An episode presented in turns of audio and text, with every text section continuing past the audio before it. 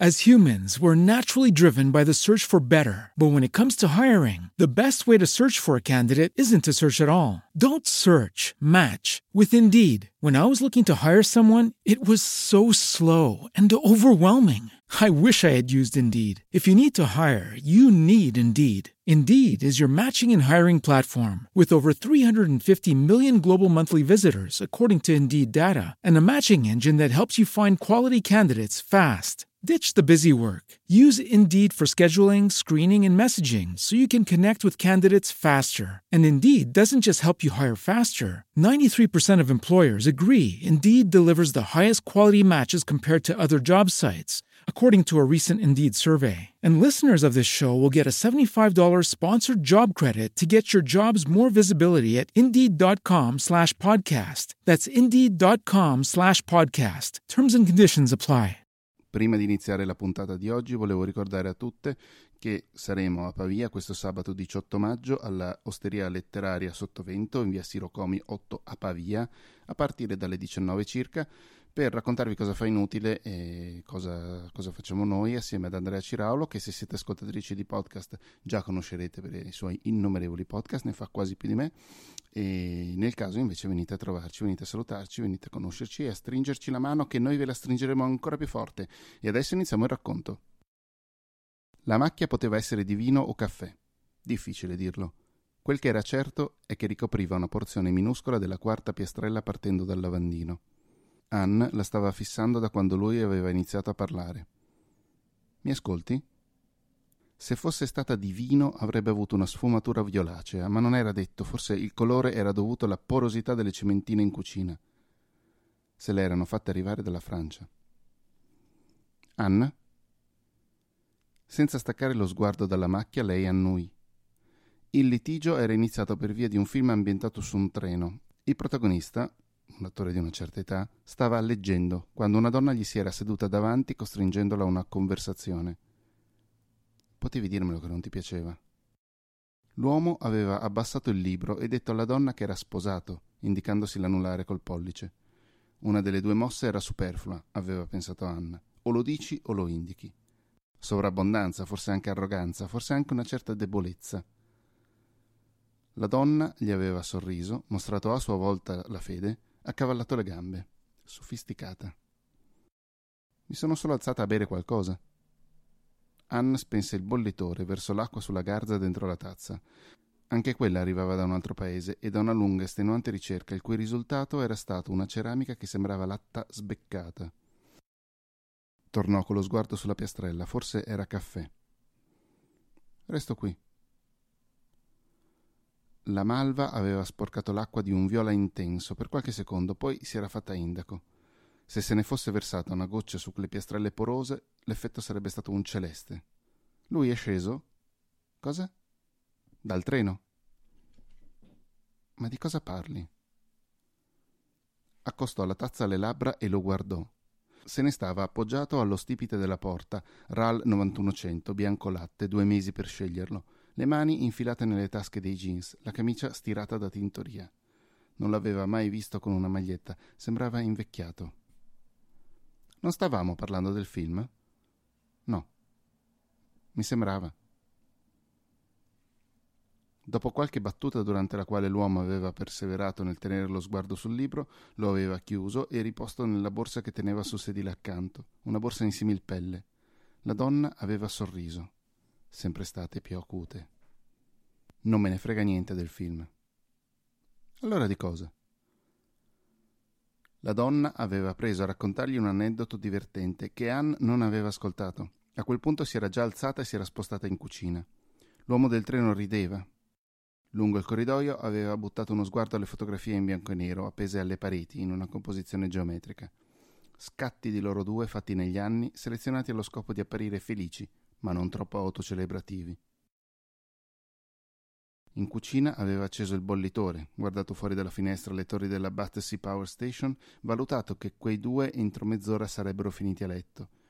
O forse sarebbe successo sul treno, nel cesso, o in uno scompartimento deserto, meglio nel cesso.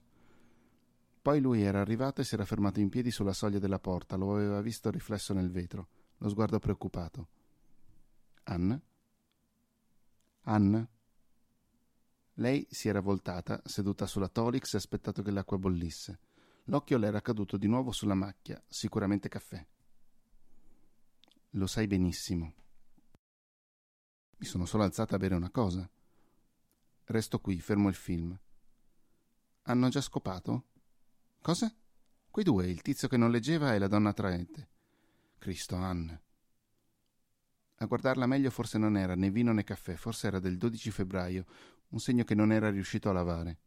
Le piaceva ricordarsi la data, un numero pari di un mese elegante. Ma perché dici che non scopano? Scopano, sì, ma non è questo il punto. E quale sarebbe? I primi dieci minuti dicono il tema.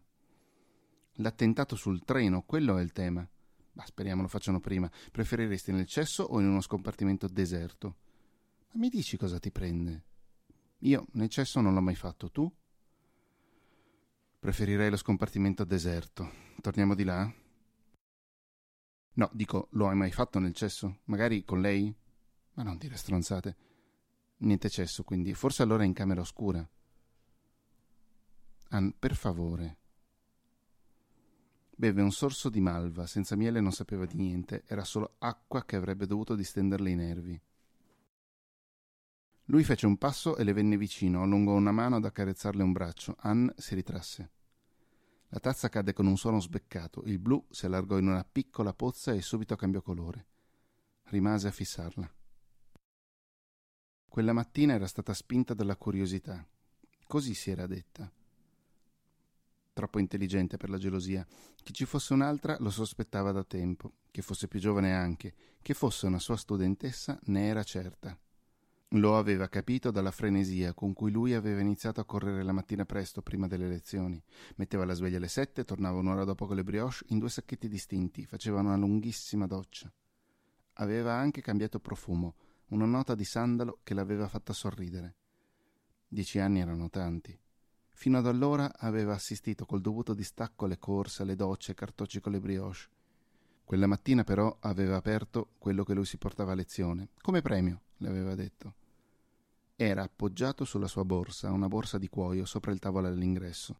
Aveva scoperto così che la ragazza le preferiva alla crema. Doveva essere magra, di quella magrezza che non comporta alcun sacrificio. Il biglietto lo aveva trovato dopo. La ragazza era incinta e lo comunicava con tre cuoricini. Ann aveva annuito con un cenno del mento che riassumeva le albe, le notti, la corsa in ospedale e la regolarità del suo sanguinare. Aveva preso tutte le tazze e le aveva spaccate una ad una sulle cementine in cucina, lasciandole cadere con indolenza. Poi era passata ai bicchieri, poi ai piatti, poi a tutto il resto. Aveva osservato quel pavimento in frantumi, infine ci si era seduta, aveva preso un frammento di vetro e se l'era fatto scivolare sui polsi. Lui era rimasto immobile. Gli ci erano voluti parecchi secondi prima di capire, chiamare un'ambulanza e forse avvisare la ragazza che non sarebbe arrivato con la brioche alla crema. Lo sapevo che diventava celeste. Si alzò e lasciò la cucina mentre lui raccoglieva i cocci con una rapidità che poteva essere paura, debolezza o rancore. Avrebbe detto rancore. Arrivata alla porta si voltò, lo vide asciugare la macchia con della carta assorbente, chino così le fece tenerezza. Imboccò il corridoio e tornò sul divano. L'uomo rise e la donna si portò una mano alla bocca.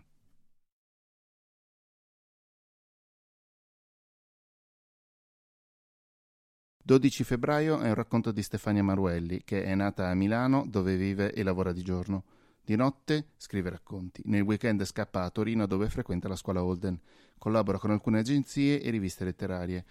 Questa era un'altra puntata di racconti, il podcast di Inutile dove leggiamo le cose che pubblichiamo. Federica Bordin, come, che sarebbe la voce di questo podcast, oggi non era libera e quindi eh, vi, vi, ti tocca ascoltare me. Ma eh, io sono Matteo Scandolin, faccio parte di Inutile, vai su inutile.eu per trovare tutto quello che facciamo, puoi anche associarti e ci fa un gran bene che ti associ. Ma sai qual è il, il segreto che nessuno dice? È che fa un gran bene anche a te. Poi, come ho detto all'inizio della puntata, se vuoi, questo sabato siamo a Pavia. Ciao! As humans, we're naturally driven by the search for better. But when it comes to hiring, the best way to search for a candidate isn't to search at all. Don't search, match with Indeed. When I was looking to hire someone, it was so slow and overwhelming. I wish I had used Indeed. If you need to hire, you need Indeed. Indeed is your matching and hiring platform with over 350 million global monthly visitors, according to Indeed data, and a matching engine that helps you find quality candidates fast. Ditch the busy work. Use Indeed for scheduling, screening, and messaging so you can connect with candidates faster. And Indeed doesn't just help you hire faster. 93% of employers agree Indeed delivers the highest quality matches compared to other job sites, according to a recent Indeed survey. And listeners of this show will get a $75 sponsored job credit to get your jobs more visibility at Indeed.com slash podcast. That's Indeed.com slash podcast. Terms and conditions apply. As humans, we're naturally driven by the search for better. But when it comes to hiring, the best way to search for a candidate isn't to search at all. Don't search, match with Indeed. When I was looking to hire someone, it was so slow and overwhelming.